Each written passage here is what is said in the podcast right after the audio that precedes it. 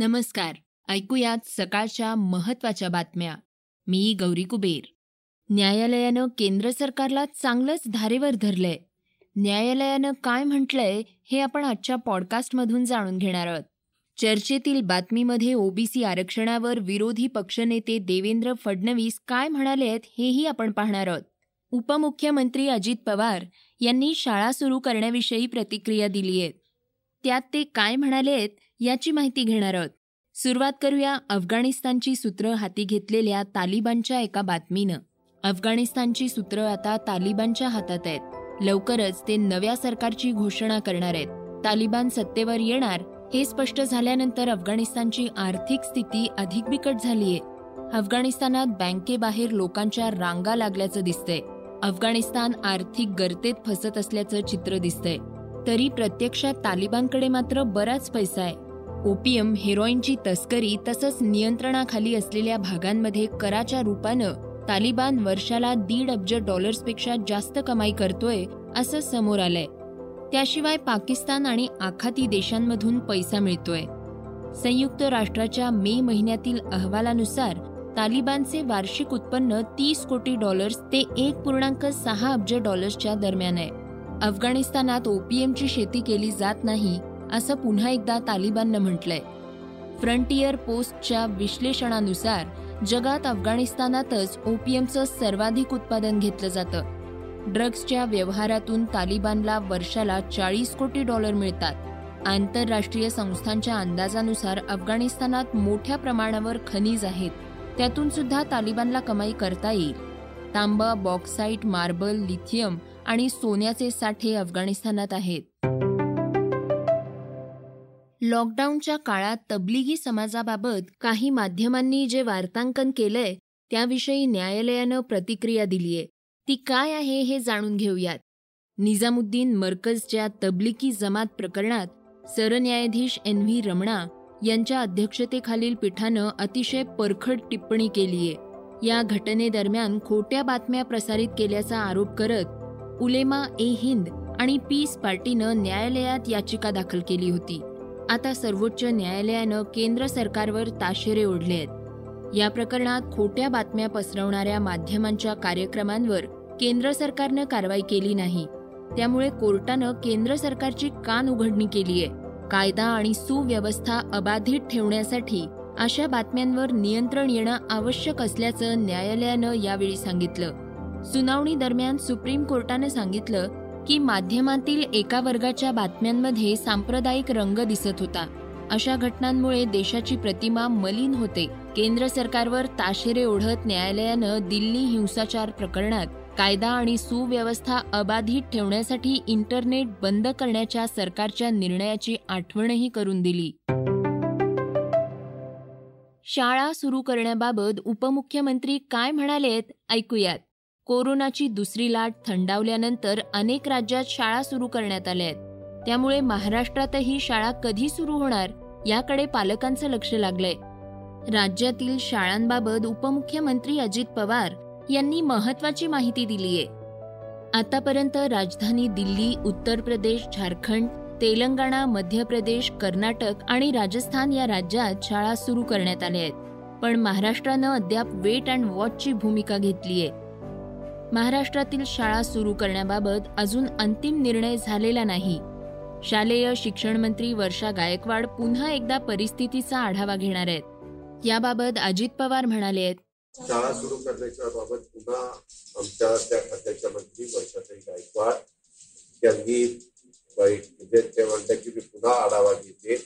पण पाठिंबाच्या काळामध्ये आढावा घेत असताना त्यांनी एक तारीख जाहीर केलेली होती. परंतु मुख्यमंत्र्यांचा शेवट हा सर्वस्वी फायनल अधिकार हा मुख्यमंत्री महोदयांचा असतो. मुख्यमंत्री महोदयांनी आम्हाला कॅबिनेटला सांगितलं की टास्क फोर्सची चर्चा करून ही याबद्दलचा निर्णय घेईल आणि आजही केंद्रामधनं जे काही आरोग्य विभागाच्याकडे सांगितलं जातं की केरळमध्ये सध्या सगळ्यात जास्त पॉझिटिव्हचं प्रमाण आपल्याला पाहायला मिळतं.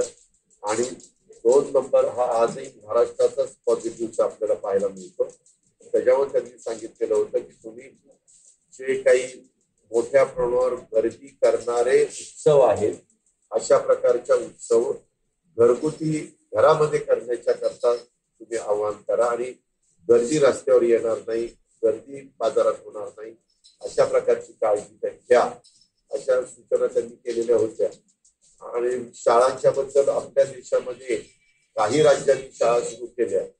त्याच्यात पंधरा एक दिवसांनी तिथं पॉझिटिव्हचं प्रमाण पालक ह्याच्यात विद्यार्थी विद्यार्थिनींचा जास्त दिसला मग आम्ही आता हा निर्णय घेतला की बाबा जिथं आपला टीचिंग नॉन टीचिंग स्टाफ आहे. तो ग्रँटेबल असेल नॉन ग्रँटेबल असेल तो प्रायव्हेटमध्ये असेल किंवा जिल्हा परिषदेचा शाळांचा असेल किंवा गव्हर्नमेंटच्या संबंधित शाळांचा असेल या सगळ्याच्या बाबतीमध्ये त्यांना आता जे काही व्हॅक्सिन दोन डोस चाललेले आहेत त्याच्यात हा सगळ्या टीमला टीचिंग नॉन टीचिंग स्टाफला व्हॅक्सिन करून घ्यावं जेणेकरून ज्यावेळेस निर्णय होईल त्यावेळेस पालकांना पण एक थोडस मनाला समाधान होईल की बाबा आपलं पाल्य ज्या शाळेमध्ये जातोय त्या शाळेतल्या शिपायापासून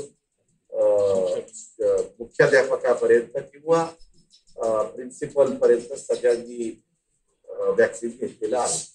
म्हणून तशा प्रकारच्या निर्णय आम्ही आता जाणून घेऊयात वेगवान घडामोडी. माजी गृहमंत्री अनिल देशमुखांच्या अडचणीत दिवसेंदिवस वाढ होताना दिसतेय. देशमुख यांनी ईडीच्या कारवाई विरोधात उच्च न्यायालयात याचिका दाखल केली होती. मात्र समन्स रद्द करण्याच्या याचिकेवर सुनावणी घेण्यास उच्च न्यायालयानं नकार दिलाय. तसंच दुसऱ्या खंडपीठापुढं दाद मागण्याचे निर्देश न्यायमूर्ती रेवती मोहिते डेरे यांनी दिले आहेत. मुंबईचे माजी पोलीस आयुक्त यांनी राज्याच्या मुख्यमंत्र्यांना पत्र लिहून अनिल देशमुख यांनी शंभर कोटी रुपये वसुलींचे टार्गेट दिले होते असा गंभीर आरोप केला होता.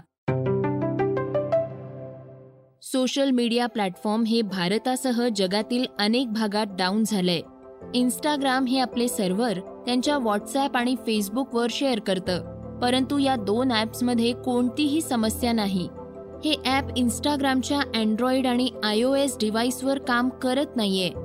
अनेक वापरकर्त्यांनी याबाबत सोशल मीडियावर तक्रार केली आहे आतापर्यंत जवळपास पंचेचाळीस टक्के इन्स्टाग्राम वापरकर्त्यांनी ॲपबद्दल तक्रार केली आहे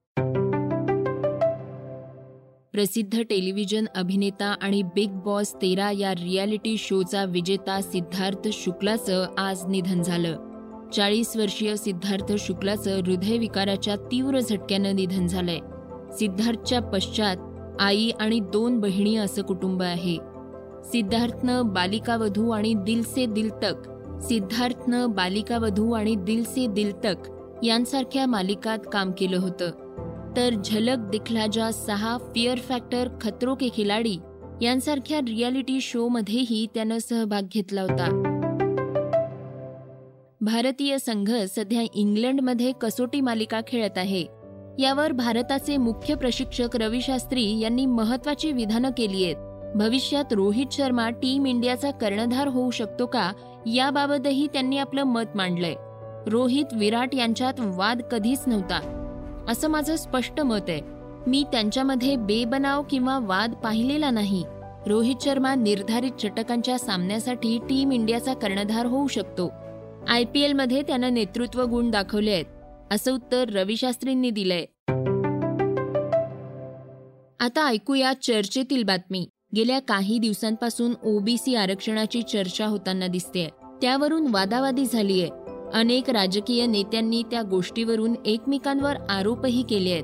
मात्र अजूनही ओबीसींच्या राजकीय आरक्षणाबाबत निर्णय रेंगाळलाय. त्यावर विरोधी पक्षनेते देवेंद्र फडणवीस यांनी केलेलं विधान सध्या चर्चेत आलंय. ते काय म्हणाले पाहूयात. आमचं तर अतिशय स्पष्ट मत आहे की ओबीसीचं आरक्षण मिळाल्याशिवाय स्थानिक स्वराज्य संस्थांच्या निवडणुका होऊच नये. या संदर्भात आम्ही फॉर्म्युला देखील सांगितला ते कसं करता येईल मी अतिशय स्पष्टपणे कायद्याचा अभ्यास करून ते मांडलेलं आहे. सरकारच्या मनात आहे की नाही हे सरकारला ठरवायचं पण आम्ही मात्र आमची भूमिका ठाम राहणार आहे आणि त्याच्याशिवाय जर निवडणुका घेण्याचा प्रयत्न आला तर आम्ही तीव्र आंदोलन तुर्भे माथाडी भवन येथे आयोजित एका कार्यक्रमामध्ये ते बोलत होते. ते म्हणाले ओबीसी आरक्षण संदर्भात राज्य सरकार वेळखाऊ धोरण अवलंबत आहे. ते नागरिकांची फसवणूक करत आहेत. हे होतं सकाळचं पॉडकास्ट. उद्या पुन्हा भेटूयात. धन्यवाद. रिसर्च आणि स्क्रिप्ट युगंधर ताजणे. वाचा बघा आणि आता ऐका आणखी बातम्या. ई सकाळ डॉट कॉम वर. तुम्ही हा पॉडकास्ट ई सकाळच्या वेबसाईट आणि ऍप वर सुद्धा ऐकू शकता. विसरू नका या पॉडकास्टला आपल्या आवडीच्या पॉडकास्ट ऍप वर सबस्क्राईब किंवा फॉलो करायला.